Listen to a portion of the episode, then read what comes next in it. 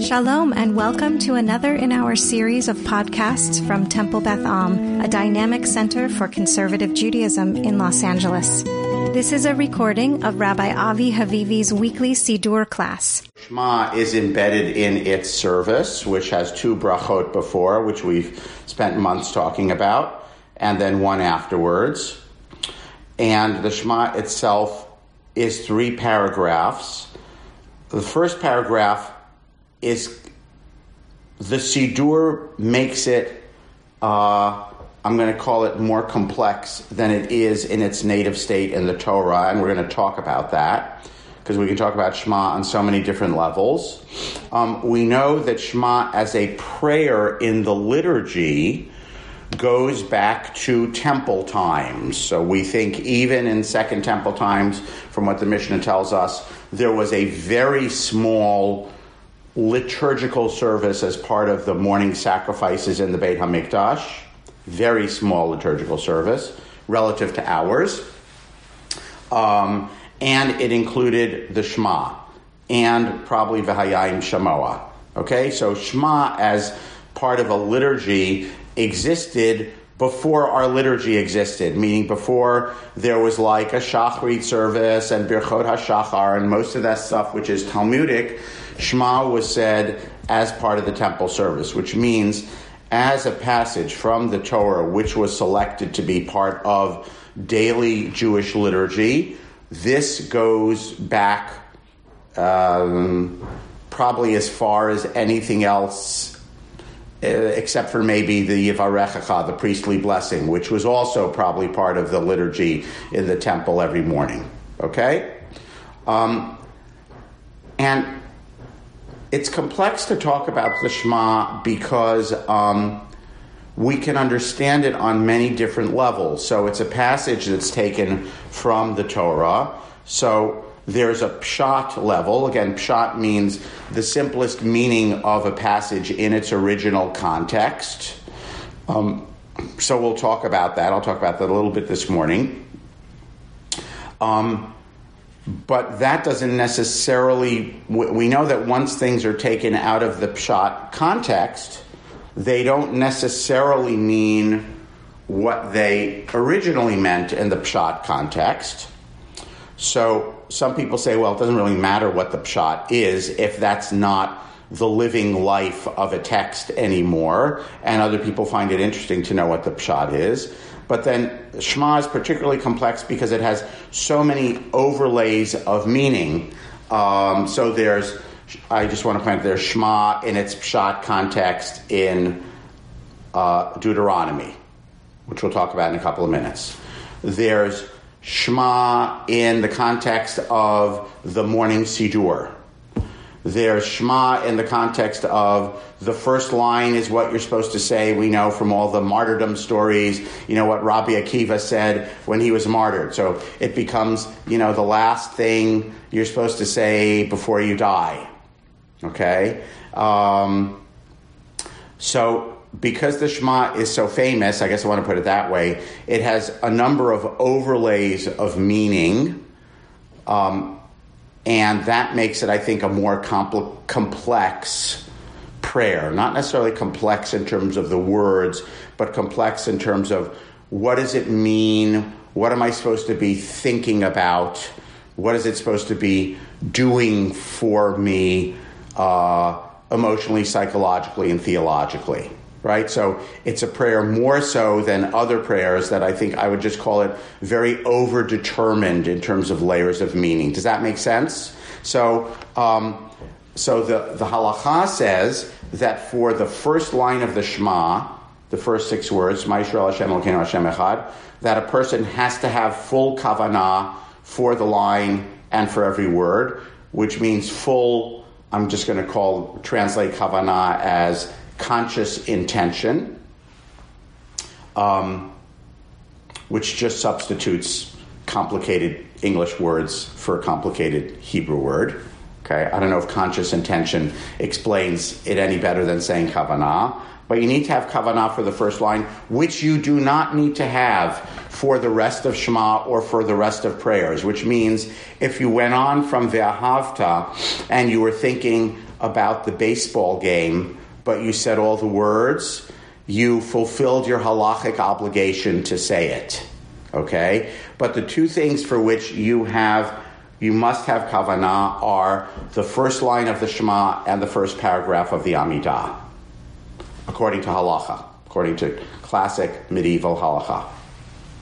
So that means the halacha has then we talked about you know multiple levels of meaning. The, the halacha has I'm going to say imposed on Shema or superimposed on Shema that the first line has to have some level of meaning of importance beyond the rest of the paragraph, which is odd because I'd like to point out that for those who might have paid attention to the Torah reading cycle just, uh, I don't know, three, year, three weeks ago or something, Shema and Ve'ahavta is just one paragraph in Deuteronomy, Sefer Dvarim, and there's no distinction that's made. There's one paragraph. It goes, Shema Yisrael Hashem Elokeinu Hashem Echad, Ve'avtat Hashem Elecha B'chol V'chol B'chol Neshcha B'chol Modecha, etc., etc. There's no there's no highlighting of the first six words as any different than anything else. And also, by the way, in Devarim, it's not, you know, whatever we call the Shema. Yes, Michael? With the exception that the ayin and the dalet in the Shema are, are larger. Yes. Correct. But there are lots of other good. So the ayin and the dalet and the, and the Shema are larger, which highlights that line somewhat. But there are lots of other letters in the Torah that are larger and smaller. I remember Rabbi Ari Lucas used to give a class on that, the big letters and the small letters, right? Um, um, and the, which generally the commentators then point to that means something about the word. Why is this letter large or small rather than a line as a whole? So your point is well taken, but I could still try to argue against your point. It's like, okay, there are large letters in the Torah. And it's not like the whole line is large. Okay? Um, so let's just talk a little bit about Pshat first, original context.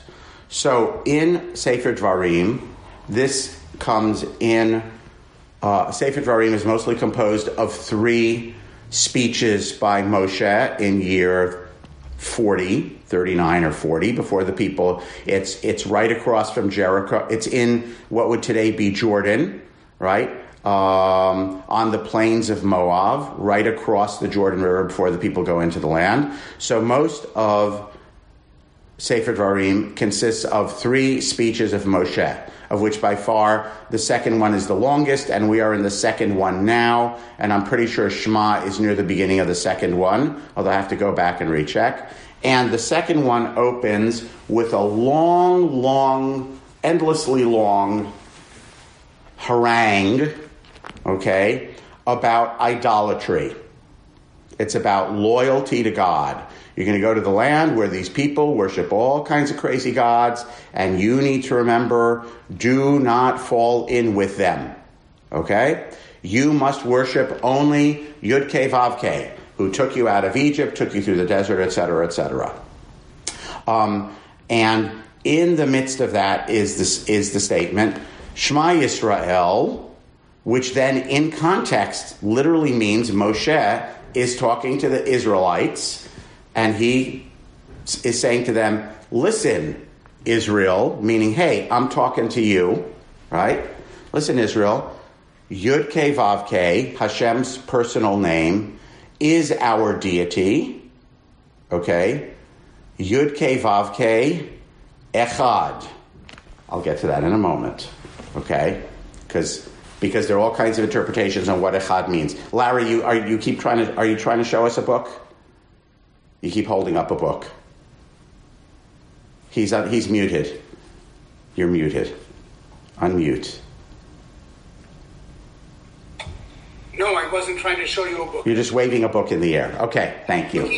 That's all. Okay, and Larry, by the way, could you stay on with me for a couple of minutes after class to help me figure out how I can upload this to whatever? If you have a few minutes. Okay, because we're recording for the first time ever on Zoom so that people will be able to hear you better when you speak. Which apparently, when I record it on my phone, it's hard to hear um, things from the Zoom when, when people in the class are speaking. Um, So, listen, Israel, Moshe is saying as part of his harangue against be careful, don't fall into paganism when you come to the land.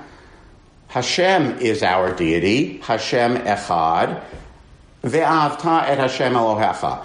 And you must, it's a command, it's not a, it's a, it's not a future predictive, it's a um, command form. You must love Hashem, your God, with all your heart, with all your might, da da da da. Set these words and da da da da da. Okay? So Moshe is saying in context, listen, Israel, we're going to the promised land. There will be all kinds of temptations there. Don't forget God who took you out of Egypt. Um, Hashem is our deity. Hashem Echad. I'm going to come back to Echad, I promise. Okay? And so, in context, what does Ve'ahavta mean?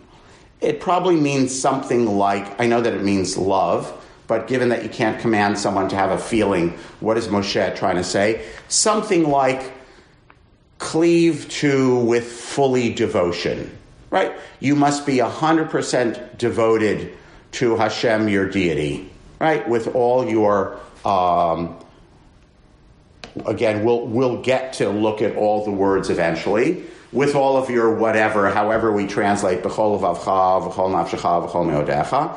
And you should think about these words that I am telling you all the time, morning and evening, when you lie down and when you rise up. And it should be, um, and again, in pshat, it probably doesn't mean make tefillin or make mezuzot, right? Which is what the halacha takes it to mean. Um, the pshat probably just means it should be, you know, in general, when we say something should be in your heart, which means in your mind, it should mean, you, it might mean you're fully devoted to it, you think about it all the time, okay? Or when something is on your arm, it means it's very close to you. These are metaphors that are used in the Tanakh an awful lot. When, uh, when uh, the woman says to the man in Shir Hashirim, Simeni kachotam al libecha, kachotam al zroecha, zrotecha, put, put me as a signet or a seal on your heart, as a seal on your arm, the woman does not mean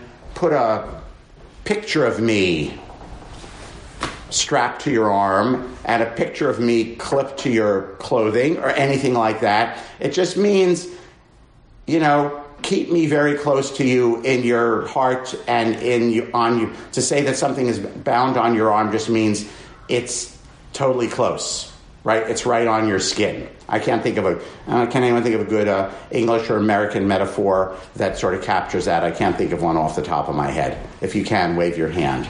Um, you know, so so basically, keep these words, which I'm instructing you, says Moshe, very, very close to you, and think about them all the time. This, these words that I am saying, what are the words? The words are that you need to worship Hashem Echad and not pagan gods. Okay, that's the original context. The reason I go about, the, about this at some length is because I want to point out for most of us, for the vast majority of us, whether we should wor- worship Baal, whether we are tempted, tempted to worship Baal or Ashtoret, is not a major day to day temptation. Okay? So the original, we have a very nice example here of a passage that means something very different in context of daily liturgy than in its original context. It's something that's lifted from the Torah, lifted out of original context, and whatever you're thinking about when you are saying the Shema, whatever you are, um, is in your mind in your kavana, I'm guessing it's not, I shouldn't worship Baal, even though it's tempting. And then there are people said, oh, in the Middle Ages, Echad meant, uh, you know, as opposed to Christianity, which believed in the Trinity. And unless you're, you know, a Jew by choice or potentially Messianic Jew who's really struggling with your Christian faith, I'm guessing your latent Christian faith. I am guessing that you are not thinking in your mind when you say Hashem Eloheinu Hashem Echad, I do not believe in the Trinity. Okay? I would bet dollars to donuts that that is not what your kavanah is when you're saying the Shema, even though that might have been your kavanah, your ancestors' kavanah in the year 1200 in Ashkenaz. Okay? So this is what I mean by meaning is overdetermined. are so many layers of meaning that have been heaped on the Shema. And I'm sure you're also not, probably, not thinking about Rabbi Akiva and martyrdom. Okay? So, Paul gave me a look. Maybe he is thinking about Rabbi Akiva and martyrdom. I don't know. Okay. I mean, it's a very compelling image that stays with me. Yes, right. And by the way, and I'm not saying, I, I want to be clear, I'm not being prescriptive. So I'm not saying you shouldn't think about this means I don't worship Baal, or you shouldn't think about this means I'm not a Jesus follower, or you shouldn't think about Rabbi Akiva and martyrdom, right? I'm just saying I would guess that the vast majority of modern people are not thinking of those of any of those things. So when we talk about well, what is it? Pardon? Who's Baal? Baal is the major male Canaanite deity. Thank you. Here, thank you for asking that. Um, and the major place without without doing research uh, on that. Uh, the Haftorah of Ki Tisa, I think, in Exodus, um, is the Haftorah of Elijah at Mount Carmel, where he offers the sacrifice and he says to the people, choose between Yud Ke Vav Ke and the Baal. Who are you going to worship? Okay, so without doing research, you could just wait till the Torah reading cycle comes again and pay attention during the Haftarah on that Shabbos, and then you'll read about it. Um, so, if we said, what does the Shema mean to you, which we will talk about quite possibly not today, what does the Shema mean to you, and what is your kavanah during the Shema? I'm guessing it's probably none of those things. Okay? And that is just an example of how liturgy that becomes from uh, uh, overused. I don't mean overused as a criticism. Liturgy that becomes highly used and highly familiar over the ages ends up accruing many different levels of meaning. I don't know, probably like all men are created equal has different levels of meaning also, depending on when you're reading it and what context you're reading it in. Okay? So I, I, I, say all this preface because I don't want anyone to think, I don't think anyone should think there is the meaning of the Shema. When I say now the Shema, I mean the first line. There is no the meaning. Okay? So if kavanah is conscious intention for all of those six words, and you have to have kavanah. Now, the halacha has its, you know, in different iterations, has its own opinions about what it means, you know. Uh, Hashem is God in all six directions of the universe. It's one interpretation the halacha gives, which I think I don't know, is no, to, you know, should be no more nor less compelling to you then I'm not a Baal worshiper or I'm not a Jesus worshiper or whatever it is you're thinking about. So that's just the halacha's interpretation of what you're supposed to be thinking about. But by definition, since kavanah means your conscious intention, and I can never know what's in your mind or control your mind, um, I would have to say everyone's kavanah for the first line of the Shema is probably different. Fair enough statement? Okay, let's talk a little bit about echad and what does echad mean. So, in or some guesses about what echad means. In original pshat context, most Bible scholars will say this. Echad means alone, like solely, S O L E L Y. Because Moshe, original pshat context in Sefer Dvarim and Deuteronomy, is talking all about don't worship all these other gods when you come into the land. You must be loyal to Hashem Echad. Yud Ke Vav Ke is our, you know, they have their deities.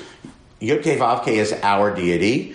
Yud Ke Vav Ke Echad. So in context, it seems that Echad really means alone or sole. Does that make sense? Right? They worship lots of different gods.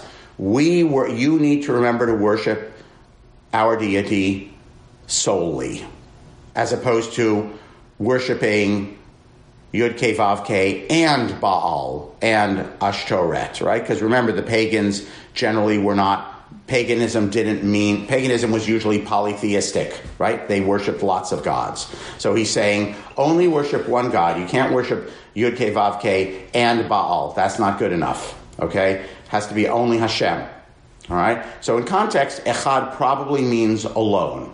Does that make sense? So most modern bible scholars would say what does moshe mean? What does the book of deuteronomy mean? Okay um, and critical Bible scholars, just to inform you, who believe that um, the Bible, the Torah, was written by different people, different parts of the Torah were written by different human beings at different times, okay, according to secular critical Bible scholarship.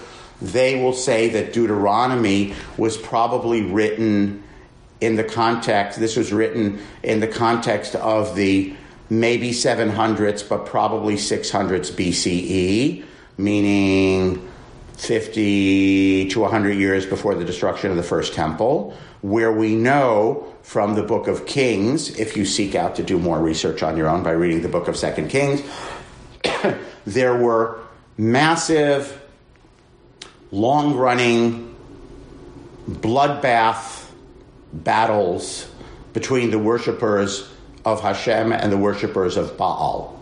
Right? Excuse me for a second. A new king would come in. That king would be a Baal worshiper. They would slaughter the priests and the prophets of Hashem. Again, Hashem meaning Yud Ke Vav Ke, the unpronounceable name which I'm not going to pronounce. which Bible scholars say all the time in class, but I don't. Um, everyone knows what word I mean, right? The one that starts Y A H, that one. Okay? So, and then the next king would come in, and they'd be a follower of the Y A H Hashem God, and they would slaughter all the people who'd been allegiant to, all the leaders who were allegiant to Baal, the previous king's court, and the prophets of Baal, and the priests of Baal, and it would go back and forth. So it was politics allied to religion, right? And there were great bloodbaths about this. So there was a great, I'm going to say, struggle over polytheism versus monotheism in the 600s BCE, 700s and 600 BCE. So the, the modern secular critical Bible scholars say that part of why you might have wondered when you're sitting in shul this time of year, although none of us are sitting in shul, but you might have wondered on Shabbos morning, why is Moses going on and on about this? Has any raise your hand, tell the truth. Have you ever sat there and wondering why is Moshe droning on and on and on? I know I have. Why is this going? This is a long. This is like some Fidel Castro making the people sit there for six hours kind of speech, right? So the answer that critical Bible scholars say is because these texts actually emerge, this is their pshat interpretation, these texts are written and actually emerge in the context of 700s and 600s BCE with this seesawing combat in Israel, within Israel. We're not talking about Israel against Canaanites, okay? We're talking about within the Israelite polity and kingdom about what is our religion. All right? Are we loyal to Yud Ke Vav alone? Right? And here's where we get the word monotheism because monos in Greek doesn't mean one, it means sole, S O L E. Okay? So monotheism means not just that you worship one God as, as opposed to three gods, but you believe that the one God you worship is actually the sole God of the universe. All the other gods are no gods. Everyone follow me on that? So, original pshat context again, I think I, I don't. I never know. Do people do people think it's important to know pshat or not? A lot of people say, well, in terms of a living faith, who cares what it means originally, or who wrote it, or what they were thinking? It's like who cares what the poet was thinking when she wrote the poem? This is what the poem. Yeah, I don't care what the painter was thinking, right? The painting is out there, and now it's mine. Um, so some people find it interesting to know pshat of passages, and other people find it irrelevant. I just want to sort of cop to that. So you might find it irrelevant because I'm not sure any of this has to do with how what your kavanah is about the, the Shema. But you know, I do have a historical bias, so I believe it's always useful to know the history. Okay, so all of this is original context in the Torah's era. So you may believe that it is Moshe warning them before they go into the land, don't be tempted. Or you may choose to believe that it's written by people in the 600s BCE in the midst of this big what do we believe in our society in ancient Israel? And then some author retrojects into the mouth of Moses be careful when you come to the land because what that author that, what that author is really meaning to say is we should not be pagan worshippers now. We must worship the one true god solely. Okay? Or you can believe anything else about that. It's not my place to tell you what to believe. Um, but that's kind of I, i'm going to say the foundational original layer of meaning of Shema and Ve'ahavta, and lots of other passages in Deuteronomy, which are also basically about the same theme. Don't worship the sun, the moon, the stars, the animals, the creepy crawlies, all the other things that other people worship. Don't worship them. Only follow the one true God. By the way, and in last week's Parsha, Re'eh, we had all of these things, which we didn't read if you only did the triennial. It's in the second and third part of the parsha about, and if a prophet leads you astray to follow another God, don't follow him. And if there's a city that goes astray and worships another God, destroy the whole city. And if your kinsman goes astray to worship another God, that kinsman should be, anyone want to fill in the blank? Yes. Yes, Joel is acting it out. Stoned to death, right? You should have no mercy on your kinsmen, right? It's like saying, you know, someone in your family, uh, I don't want anyone to take this uh, out of context because I'm not saying the Torah, I'm not saying that any rabbi would say this today, but on an emotional level, it's as if, oh, someone in your family converted to another religion, kill them. Okay? That's what Deuteronomy is saying. So it's saying, and we and we read a number of passages like that just in this past week's Shabbos morning Torah reading, meaning Sefer Dvarim is taking this whole thing about worshiping God alone really, really, really seriously. Okay, it's a matter of life or death for them, right? By the way, in Vahayim Shamoah, the second paragraph, which is also from Deuteronomy, we read their understanding of why it's a matter of life or death. Right? What does the second paragraph say? Because if you listen to these things and worship God, rain will come, which means we will, in, in a land totally dependent on rain, we will survive. And if you don't follow these words and you stray and you worship other gods, God will shut up the heavens and there will not be rain. And that means we will starve. Okay? So they saw this as literal, it was understood to be literally a matter of life or death, not for individuals, because that's not what the second paragraph of Deuteronomy is about, but for Bnei Israel as a whole, the polity as a whole. If we don't follow God alone, then we're going to die. Our society, our, our, our food will wither, and our society will wither. Okay, so this was taken very, very, very, very, very seriously. All right, Paul Lerner. I just wanted to clarify or make sure I understand um, when you emphasize the meaning of echad or monos as solely or sole, that's you're saying it's the idea is what's being emphasized here is that there is just one God, not, as opposed to the unity. I mean, what would I right. guess- So I think in context, I think I don't think it's about. Sorry, finish your question.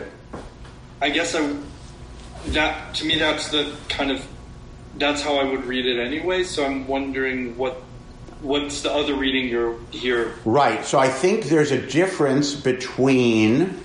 Um, so we, we, we haven't talked yet. We'll talk maybe next week about our understandings of echad, what they could be. Now, you could say, oh, what it means is don't worship other things like money, fame, and power. You know, when I, when I was coming up in the 70s and they talked about, they said, oh, the, you know, there was all this talk about, you know, the gods of today, money, fame, power, you know, right? These are the things that people worship, right? But you should worship the God who gives you Torah and mitzvot. Or it could mean, despite the apparent plurality of powers in the universe, there is an underlying unity. Here's what I want to say. Um, you might, if you choose to, impute that level of theological sophistication to Sefer Dvarim. You might say that that's actually the pshat. And I would just say, okay, maybe you're maybe you're right, uh, but I'm not sure it's the pshat. Uh, I think the pshat is don't be a Baal worshiper, be a Yud K Vav K worshiper, right? And it's I I think, and again, people talk about, you know, oh, do we really think pagans were stupid? Do we think ancient people were stupid? Weren't they as sophisticated thinkers as we are, even though they had different vocabulary? So, isn't this really a debate about there's a plurality of forces in conflict in the universe versus there's an underlying unity in the universe, right? So, um, I'll just say, okay, maybe. Maybe 3,000 years ago, they were theologically that articulate and thoughtful. And if you would have said to someone, What do you really mean by that? they might have answered that. And I'm just saying, okay, maybe. Or maybe some co- educated Kohen might have answered that. But I'm guessing your average Israelite just might have said, because Baal has no power, Yud K Vav K has all the power. Right. Or they might have said, Baal is a subordinate spiritual force, but Yud K Vav K is the highest God who dominates the other gods. Right? So, what you're asking, Paul, what you're suggesting is isn't there an ideological, I'm going to call it a philosophical, theological thought behind that ideology? Is that sort of what you're saying? I think that's what you're saying.